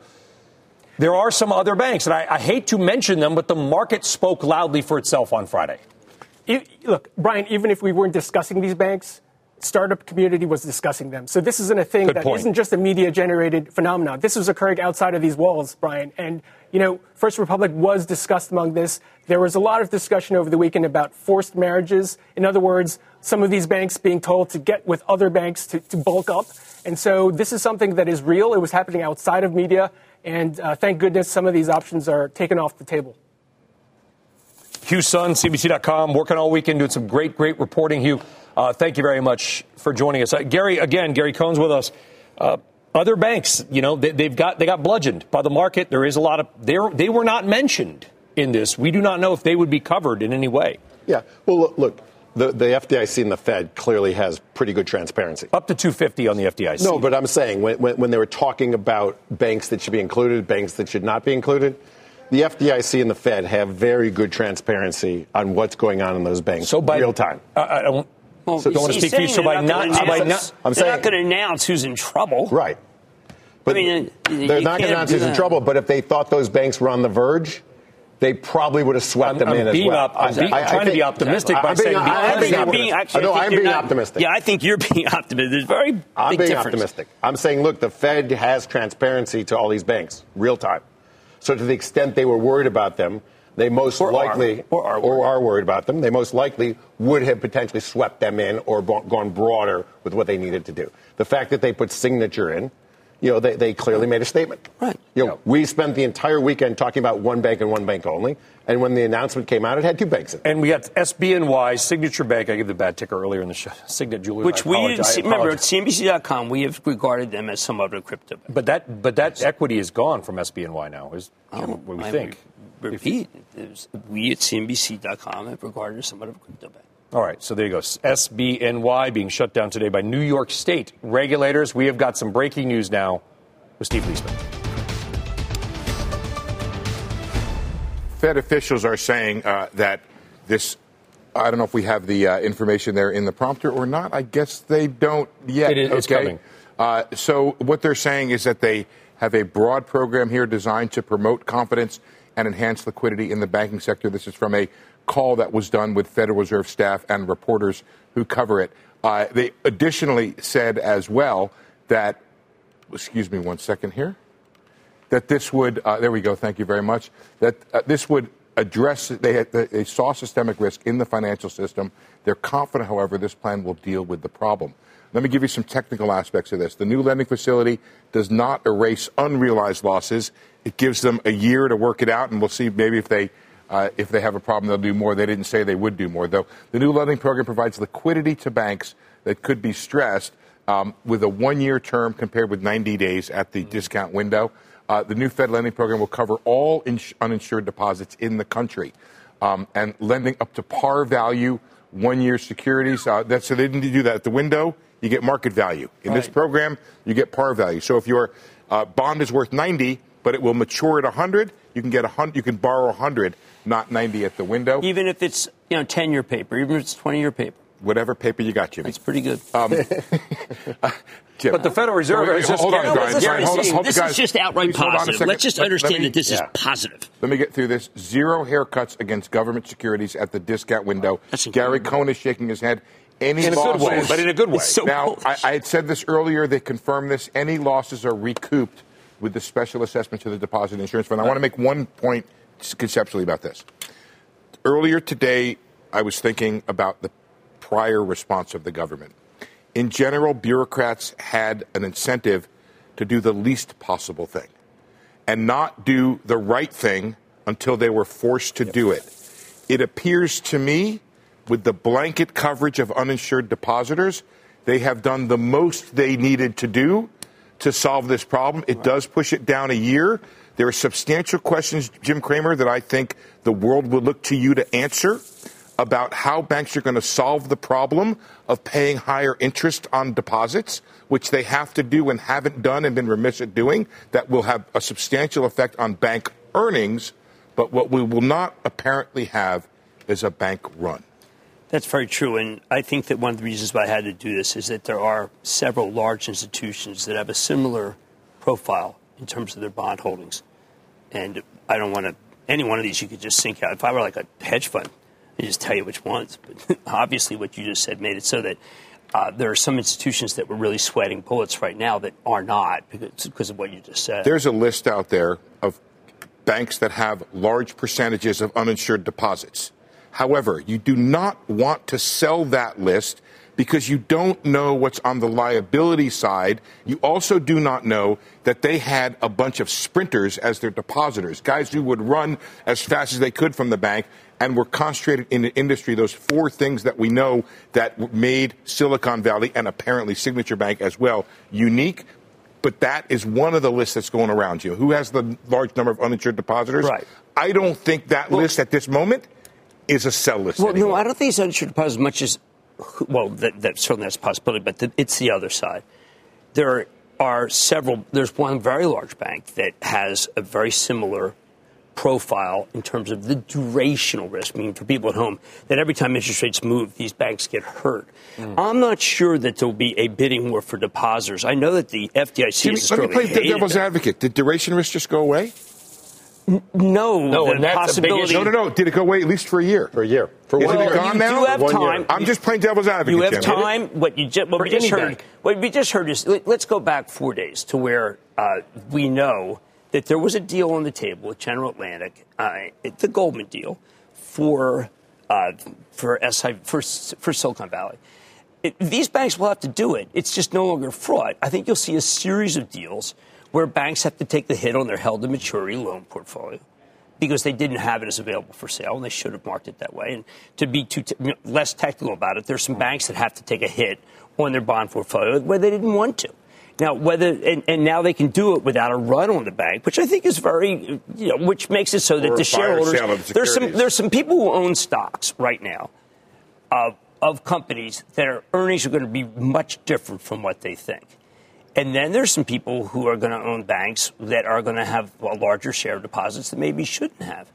I do not think that there will be a people think there might be a massive cut to JP Morgan's earnings here. I think that there's another way to look at it, which is I think even after this, people will say, I want to own banks that I know this wouldn't happen to. And so I'm, I'm, I, I can't find the dark lining to a silver lining decision. I, I, look, is it my nature not to be saturnine? No, I'm 68 years old. I've seen a lot of stuff. It's pretty good. Okay, Gary, it is, and futures are reflecting that. Gary Cohn, back on February 8th, the head of the FDIC, and it's publicly available, I'll tweet it out as well, uh, gave a, a speech slash presentation, showed there were 620 billion in unrealized losses on banks' right. balance sheets because of the interest rate move. Right. There was a gentleman, I forget his name, forgive me, at the St. Louis Fed, who put out a paper a couple of months ago mm-hmm. warning yep. banks that have certain duration, meaning what, what bonds they hold and the rate move is going to, for lack of a better term, rip their bleeping faces off. Okay? It doesn't seem that this may have fixed that, but if the FDIC was warning about it and the St. Louis Fed was warning about it, how did one of the quote smartest banks in America get into this position? They weren't warning about it. That was yeah. the problem. The examiners weren't warning about it. The St. Louis Fed put out a paper. No, but they're, they're good. They do a lot of good research. The examiners didn't say anything here. And, you know, look, I kind of don't want to go into this moment where we're trying to find out who did badly. There's going to be a lot of time to, to, to tag them. My responsibility is to people who own common stocks who would be down probably 20 to 25 percent by the end of the week had the Fed not acted. And that's a very positive way to look at it. I think the Fed is saying it will do whatever it takes. We, we, I'm fair. not going to find a dark lining to a Fed that says it will do whatever it takes. This is a Fed that has learned some, from history, yeah. Steve. I, I, I, think that's the Go important ahead, Gary. point. I think what Steve said here, and I think is a really important point, not to be underestimated. Historically, the Fed has done the minimal they needed to do to get by. And they always said they could do more. We're always in a position where we can do more. This Fed actually just told you we're not going to take the minimalist approach. We're not hmm. going to take the incremental approach. Thank you, Jay. That's we're, why Jim Cramer is famous for his "you have no idea." Well, because Jay's they didn't. A smart they were guy. acting incrementally. Right. It's, you know, look, signature is a real. You know, I mean, if yeah. your own signature, if we didn't, if we only had signature tonight, would we yeah. have a special? I don't know. I mean, yeah. Let me make one more big one basketball game tonight. But signature is an issue because it looks like Silvergate ahead of time. Right. And we're not done here eh, because over the course of this year now, we have to sort these unrealized gains out. There's also an issue here. Fed Chair Powell is great at getting in big and maybe sometimes late at getting out. I don't know what the exit strategy is here. It's like the Seinfeld. But they're good at making the reservation. Let's not right, right, right, right. Well, the whole world is, is you know, but whether or not a banking crisis is, you know, is a Kansas City, issue. Kansas City Chiefs just won the Super Bowl. Right. Already, we can pick apart what Andy Reid has faced with when it has to do with yeah. what's going to happen with, with his free agency. Right. I like to revel in the Super Bowl, and we lost. You lost. I'm sorry. All right, we, we still I still want to get to what how we got here, but right now let's go out west because this is a west. It's not for one time, Gary. A Wall Street story. This is a West Coast story. It's a U.S. one story. Silicon Valley starting to react tonight. Let's get to Deirdre Bosa, who joins us now from San Francisco. Was there some sort of like audible cheer on One Market Street, 555 California? What was it, Deirdre? Let me tell you, I had a few text messages that were one word only. Phew. Ha. Finally, another, I wish this happened a few days ago. Many people here, their weekends were ruined, and there is certainly collective relief for most of the tech community and certainly the VCs. But already, I am hearing from founders and companies that are in the middle of raising rounds uh, or they need to raise more money soon. And for them, there's a lot more uncertainty than there was even a week ago after many of those venture capitalists provided bridge loans to their portfolio companies. You have to wonder what is their appetite to deploy more capital to new companies, especially parts of tech that are already under pressure. Um, I did get a statement from Hemant Taneja at General Catalyst. Remember that he led support for Silicon Valley Bank last week. He's now saying that, quote, it's important to figure out how SVB can thrive in its next incarnation because we believe it is an essential component of our ecosystem. Um, another investor I just spoke to put it this way lots of sand in the gears of Silicon Valley without Silicon Valley Bank. And that is because it had such a unique spot, as you guys have been talking about. It was really a flywheel for the tech community. It leaned into services that cater to the tech ecosystem, some of them reasonable, some that now look um, aggressive aggressive. So I think that's what a lot of folks are wondering. Where can they turn to now? I spoke to another founder in crypto. He just raised his seed round and he says he was going to turn to Signature. He can't go there now. So uncertainty for some of the smaller companies here, but of course that equals into the tech ecosystem here, and which Silicon Valley Bank was such a core part of, a backbone of. What are they going to do? The the economy here, the tech economy, has a lot to reckon with now. Yeah, and there's a, there's a lot of questions still, but overall, very, very positive news as we showed. The futures are positive as well. Big size of relief. Payrolls will be made, and that's probably mm-hmm. ultimately what matters the most to so many millions of families out there. Deirdre Bosa, thank you. Oh, I did want to just say one moment. I know this is TV, you're not supposed to do this. Deirdre, you didn't cut her mic or anything. No way. Deirdre, Bureau. Deirdre, I don't think that Silicon Valley Bank's model will exist after this. And mm. I think that what people may look, it may have been great at promoting things, but it's obvious that it's not in the government's interest to have so few sticky deposits and so many large uninsured yeah. deposits. Don't you think it's the demise of the model of Silicon Valley Bank? You think about a Silicon Valley bank, they also provided lines of credit for venture capitalists, right? And there was a lot of the services, yeah, like I said, are looking aggressive in retrospect. But Jim, do you don't you think that there's an opportunity for other banks to come in here who wants this kind of clientele? I know. Well, I would like to. I mean, I know that Sarah has a great position. Sarah Eisen has a great article on, on, about how PNC took a look at this, but PNC can't make that. That's not their style. Look, all I'm just saying is, this is a matter of policy. We now learned that that's not that whatever they did was not a good idea for the nation, but it yeah. might have been a good idea yeah. for startups. I mean, but there's well, other ways.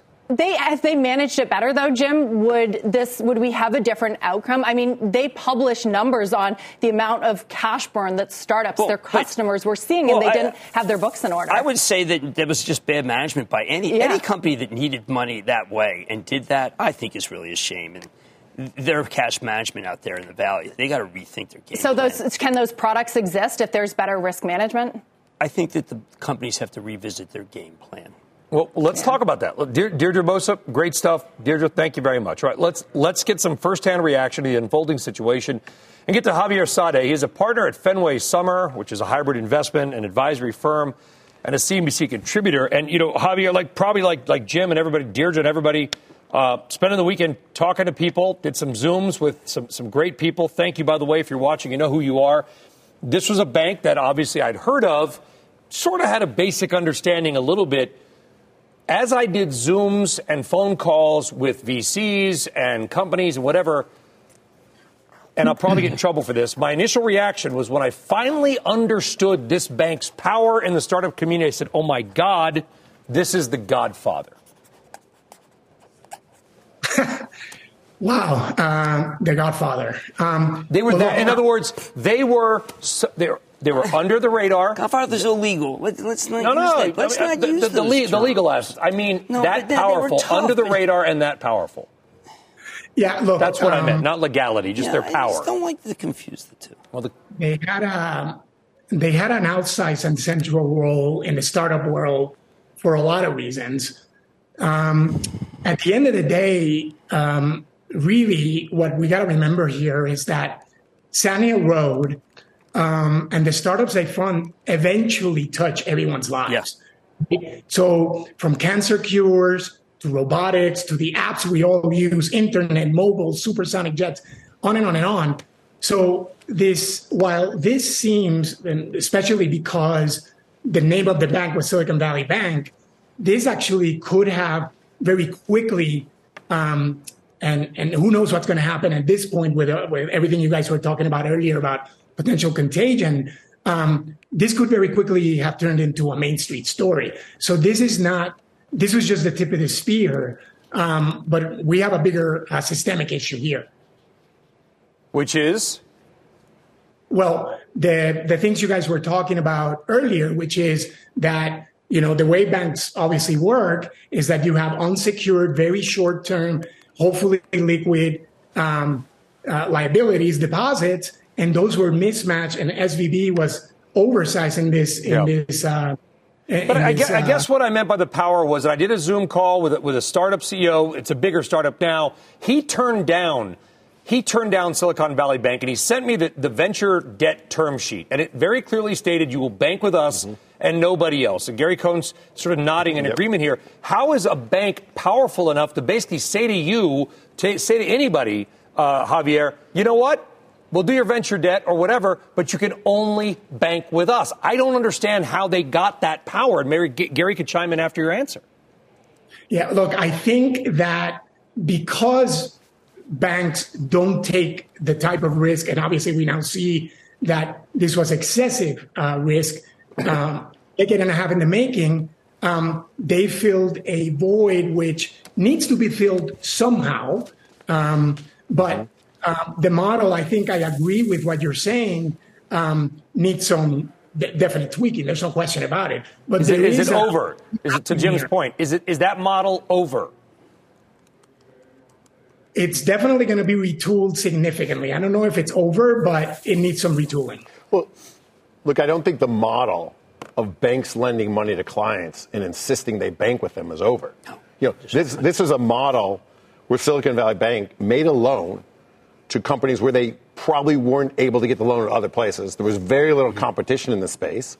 And one of the covenants of giving you the loan is you will keep your balances with me and you will bank with me it is actually a covenant of protection that the, that the lender, Silicon Valley, could see what was going on with the cash. So I don't think that's going to end. I think what's going to end mm-hmm. is going to be much more difficult for some of these startup entrepreneurs and some of these startup companies to get credit. So that, that may be the, the, the, the real dynamic change here over time. Javier Saade, Fenway Summer, thank you very much. Appreciate that. We've got another big name guest joining us now is former SEC Chair Jay Clayton, obviously, uh, probably some legal side. I think you were dealing with, with Silicon Valley Bank. Say as much or as little or not at all that you want, maybe about that, Jay. Uh, but all in all, the market's happy.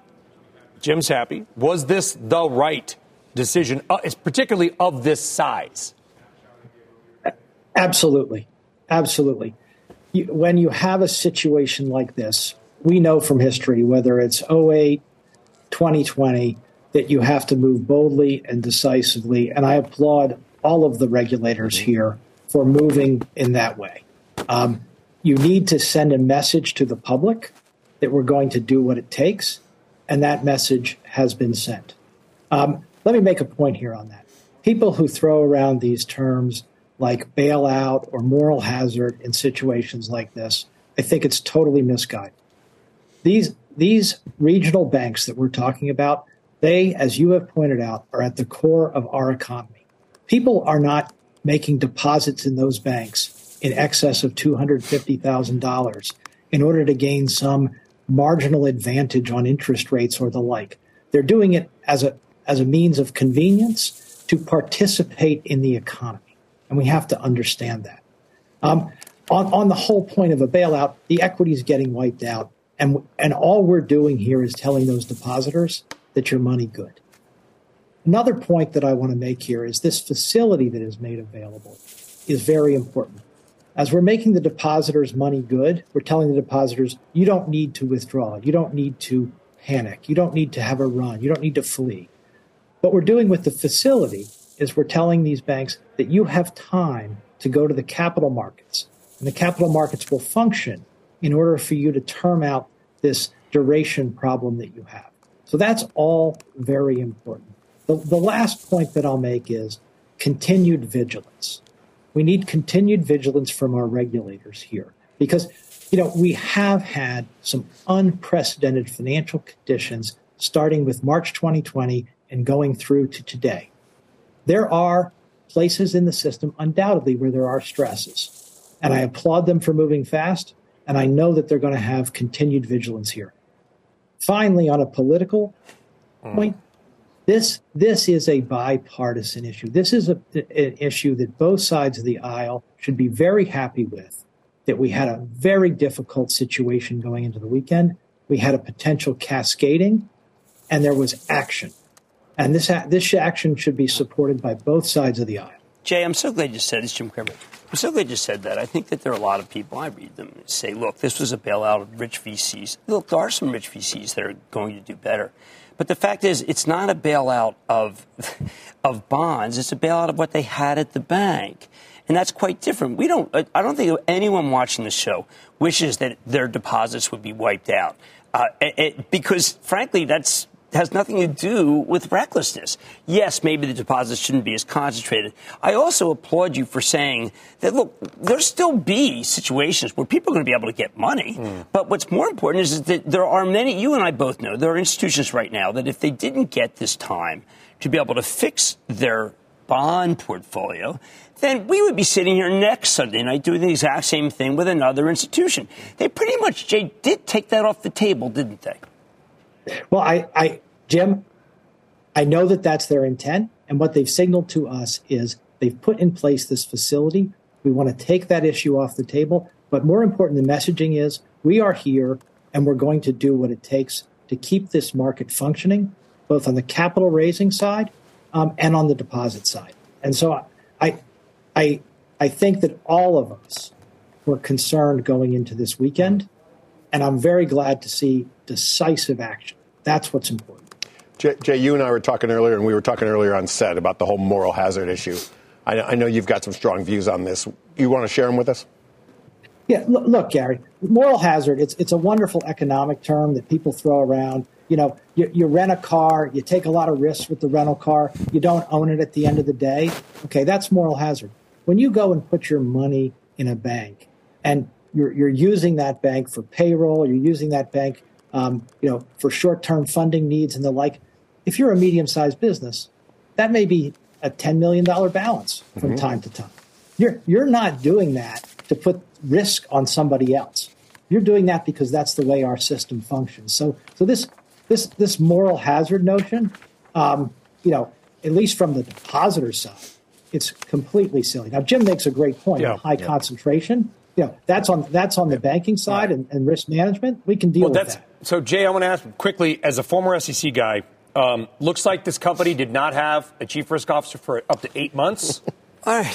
no? No, I know. I didn't I mean, see an 8K. I didn't do, see an 8K yeah, release. more to do with they wanted to pick up a little more interest than they should have, and I think a bank examiner should have flagged. Jay, you have to admit, I mean, a bank examiner should have took a look and said, "Guys, you have a lot of hold." Hey, can I speak with your chief risk officer? Oh, I'm sorry, we don't have one. well, one. No, no, it's just that it makes. How is a bank allowed to operate without well, one? There was a CEO he was very actively. He built the company. He was selling millions in stock. No, that was. Then, uh, I, look, I don't want to defend him. He did have a he did have a sale plan. I, that was ill advised. That was certainly ill advised, knowing what he did. But but but but Jay, I just kind of want to make the point that people appear, appear, they do make mistakes in how they invest. This was a mistake. We would like to think that a bank examiner would have said, "Wow, you guys have to lessen this. I think a bank examiner may have said that this week when Moody's downgraded. I wish that the bank examiners had worked have worked faster. Don't you, Jay? Look, look you're, Jim. Yes, you you are right here. With input and and with 2020 hindsight, these things are always easy. We have been very focused on asset quality in banks.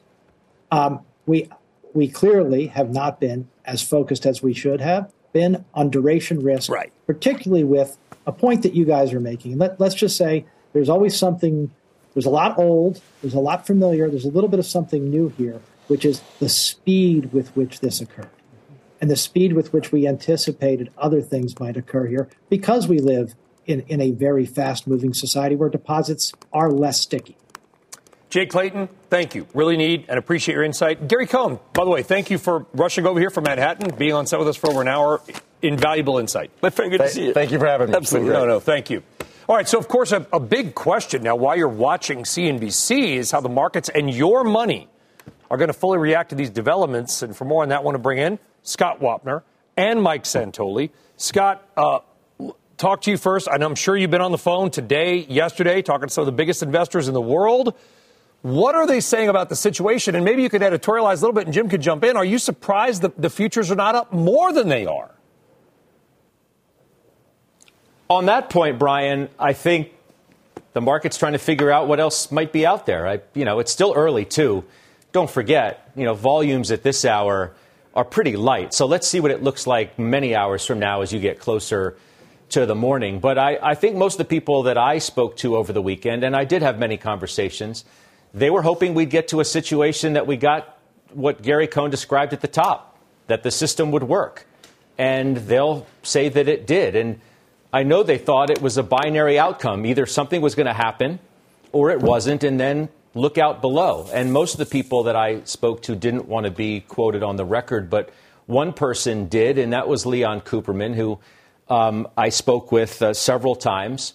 And he didn't think it would end in disaster. He told me the following. Let's take a look at the quote.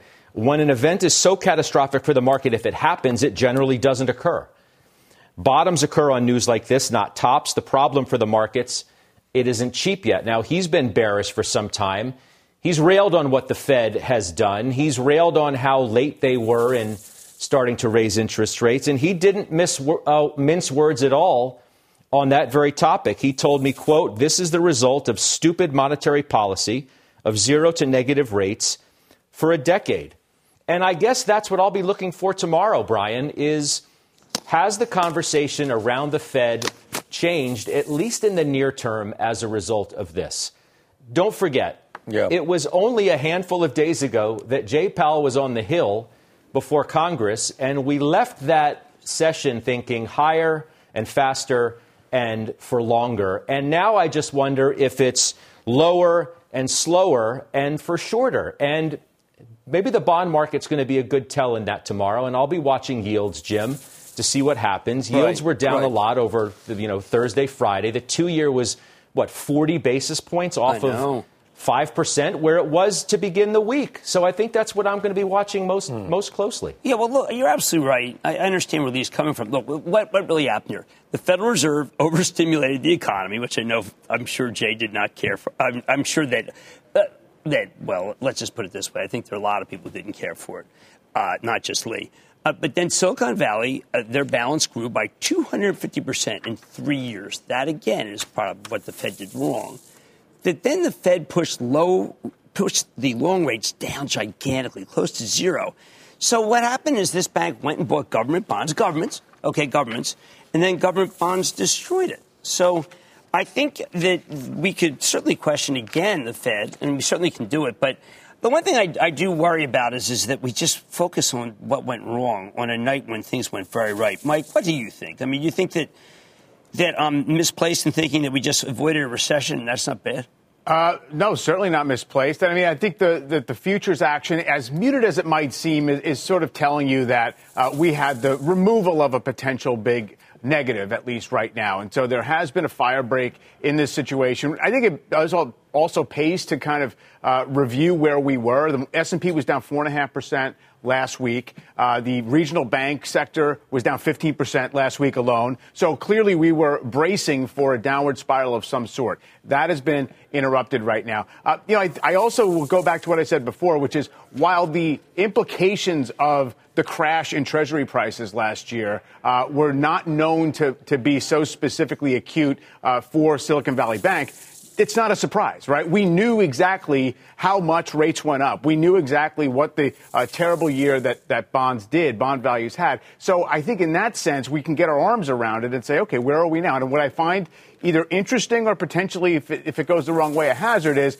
stocks and bonds, uh, bond yields started going down together last week. So there was a little bit of a flip in the relationship tonight. You're also seeing a little bit of an uptick in longer term treasury yields as well as futures being higher. So that kind of tells you uh, we're no longer really fear, fearing the overheating economy and the Fed that has to, you know, rush to catch up with it. We're fearing stresses in the system, things that uh, that might actually rupture. And, and we got one uh, that was a potential, and it, it, it didn't really uh, play out in a in right. A well, but let's way. also. I mean, it's, it's very important to recognize, and some of this is, is nitty gritty, but really, really important.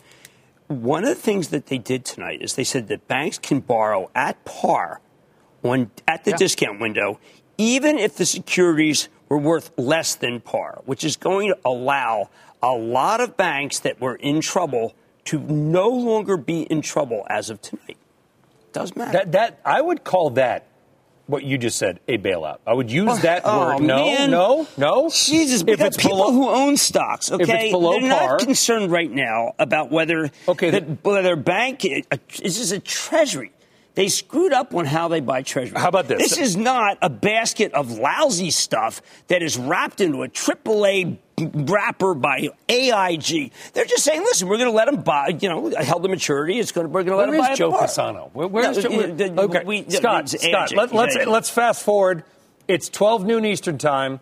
Halftime is starting give us a hint as to where you're going with it because to your point the macro environment is the same now with a backstop a big one but we've got treasury yields where they are we've got uh, government short-term bonds that are that are yielding more than than most dividend paying stocks and that's part of what happened here which is that people could pull their money out and go i can still get 5% on a three-month t-bill brian a week ago we said there's going to be three more hikes. Okay? 25, 25, 25. Maybe if the jobs report from last Friday was hot, you'd get a 50 thrown in.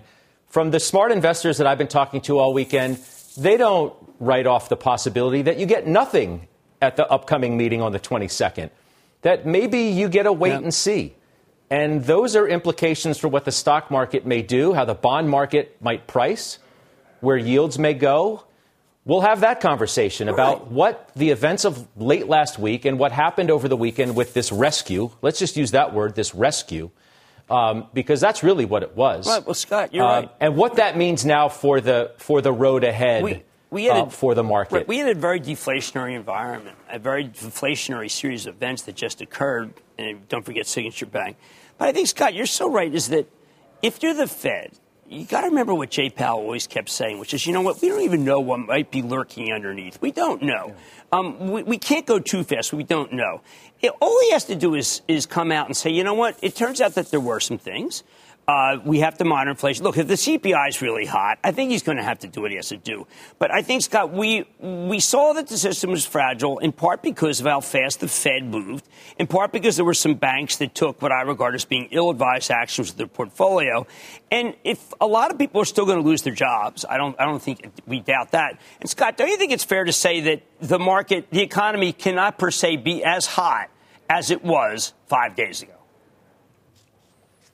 There's no doubt. And Jim, you know, I'm thinking about the innovation economy out in Silicon Valley yep. too, and, and what, at yeah. least in the near term, the ramifications of, of all of this are. I'll be watching tech tomorrow. You, you heard about, you know, what happened with Roku and, and their reserves tied up in, in the bank, and they're not the only ones. Obviously, does you know, does it take Circle. some of the, the heat off of what's been going on with tech to start the year, for example? Which I want to I want to I want to get Mike in here. And I've got, we got some new, hold on, guys. We got some new comments. Running out of time. We got some new comments from Dan Loeb, obviously very powerful third point hedge fund manager, calling the Fed's response quote thoughtful and principled, or principled and thoughtful. One of the one of the they just threw it into my ear. That that uh, Mike Santoli, I got to imagine yes, but you know that's gonna a lot of hedge fund managers are probably going to say that depending on their positioning. But I also know on Friday there was a lot of people betting against this well, stock market. If it's thoughtful in principle, it is. Yeah. Mean, sometimes it is what it is. No, you're right, Brian. I mean, look, we, we absolutely were clenched up ahead of this. Um, and I also would point out, you know, it's become so common to say, well, the Fed always tightens until it breaks something and, and all the rest. Well, yes, that's true. But last year, you know, crypto broke, FTX alleged fraud went under, the UK pension system blew up because of what happened with rates. So you've had these eruptions, uh, and, and, you know, none, none of them was the decisive one. None of them was the new, the new 2008. People were talking about Credit Suisse in October October put in the low in the, in the S&P 500, people thought it was another Lehman moment, right? So you never quite know exactly whether the markets are going to overshoot the facts or have some self-fulfilling uh, kind of spiral. But uh, for now, uh, it seems like this immediate thing that people were, were hedging against on Friday did not completely, uh, you know, c- kind of go uh, in a disorderly way, mm. at least tonight. Yeah, that's well put. I mean, I think it was thoughtful people, and principled. I think that if, if, well, no, I'm just saying, and Scott, you know this because you are t- touched with millions of investors. We, well, with people who have millions of dollars for investors. That Scott, I think that there was a sense that if nothing happened this weekend, or if they did 80% on the deposits, I think it's reasonable to think that we could be in a recession by Friday. No, I think you're right, and I think that's why you know, as, as I had this conversation with Cooperman he said if you don't get something done by the open on Monday, look out below. Right. And you know, I'll be I'll be talking to more smart investors. I've got Brad Gerstner coming up at noon tomorrow. Yep. I've got Gundlach coming up on closing bell, and they can address both issues. What it means for tech going forward, what it means for the markets and the venture community going forward, what does the Fed do going forward? I think you'll get all those answers, at least entertained um, tomorrow throughout the day on our network. And, and, oh, and, and, and in a minute, too, and in one minute with Steve Liesman here. So we didn't have to wait that long, but look forward to it. Great lineup there. Scott, Mike, thank you both very much. All right, quickly. Let's talk a little more about Silicon Valley Bank itself. Mike Kantrowitz, uh, CNBC contributor, joining us now. Mike, I had some, you know, I, I can't confirm this, but I, you know, there, South by Southwest is going on, and I had somebody who's in a position to know tell me basically that the entire communications team of, of Silicon Valley Bank was out sort of partying and working slash partying this week at South by Southwest. I mean, what is the culture of this bank? Yeah, the bank is completely enmeshed into Silicon Valley. So to see them at a place like South by Southwest, at least until the shutdown, isn't surprising. I mean, every tech event that you're at, Silicon Valley Bank is there. They're typically a sponsor. They had sponsorships for conferences coming up that they're going to now have to pull out of. So the fact that they're here, you know, schmoozing with the tech industry is completely normal. Of course, what wasn't normal, what was going on on their balance sheets. Yeah, and that's it. And, and I, I'm going to ask you the question I asked earlier. How did this bank, which most Americans have never heard of, get this powerful? What's their secret sauce with the VC community they do different than others? I mean, this is completely relationship bank, uh, relationship banking, right? They had the relationships with the tech companies, and like has been talked about before in this program, they were willing to take risks that other banks wouldn't. You have founders that are coming in. They don't have good track records in terms of banking. They have a lot of money at stake, and it's going to be risky for, for the bank. And they also have to know what to do with the money. They're not going to do typical loans like you would have in a yeah. typical bank. So it's a very specialized form of banking. They did it well. And of course, it got concentrated there, and that became a huge problem. Yeah, and they, by the way, they, they, from what I understand, they, they allowed a lot of these rich founders and funders to, to, to monetize before the stock or their company actually monetized. I mean, there were a lot of really rich guy benefits going on here. So, I mean, no doubt. You're, you're looking at a, an industry that's going to have that type of thing because, you know, there's a ton of money that's going to be caught up in these in these companies that's coming through VC money, and they want to cash out in certain ways. And again, it's a specialized function, and that's you asked how yeah. do they become so powerful? It's being able to handle this type of things. Okay, really, Alex. Really appreciate your time, Alex Kantrowitz, CNBC contributor as well. Thank you very much. Steve Liesman, we were just talking about monetary policy. Scott was. Does this change the Fed? It certainly has changed the market's view of the Fed. Let me show you a quick chart here, guys.